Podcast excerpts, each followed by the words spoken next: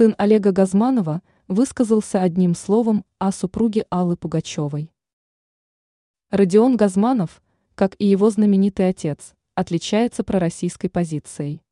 Например, 41-летний музыкант записал песню в поддержку участников специальной военной операции и отметился выступлениями перед военнослужащими из РФ. Родион не согласен с артистами, которые уехали из России и не поддерживают действия своей страны. Певец считает, что есть люди, которые не просто покинули родину, но еще и пытаются заработать за счет сложившейся ситуации. В качестве примера Родион Газманов привел Максима Галкина «Звездочка», которого певец назвал нерукопожатным. «Для меня такие люди уже не рукопожатные», приводит издание «Стархит» слова Родиона Газманова.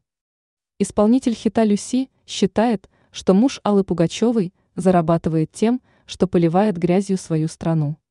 Родион Газманов не сомневается, Галкин звездочка поступает неправильно. Певец уверен, неуважительное отношение к родной стране недопустимо. Действия людей, которые решили за деньги выступить против Родины, исполнитель считает предательством. По мнению Родиона Газманова, такие артисты не должны выступать в РФ. Звездочка – физическое лицо, выполняющее функции на агента.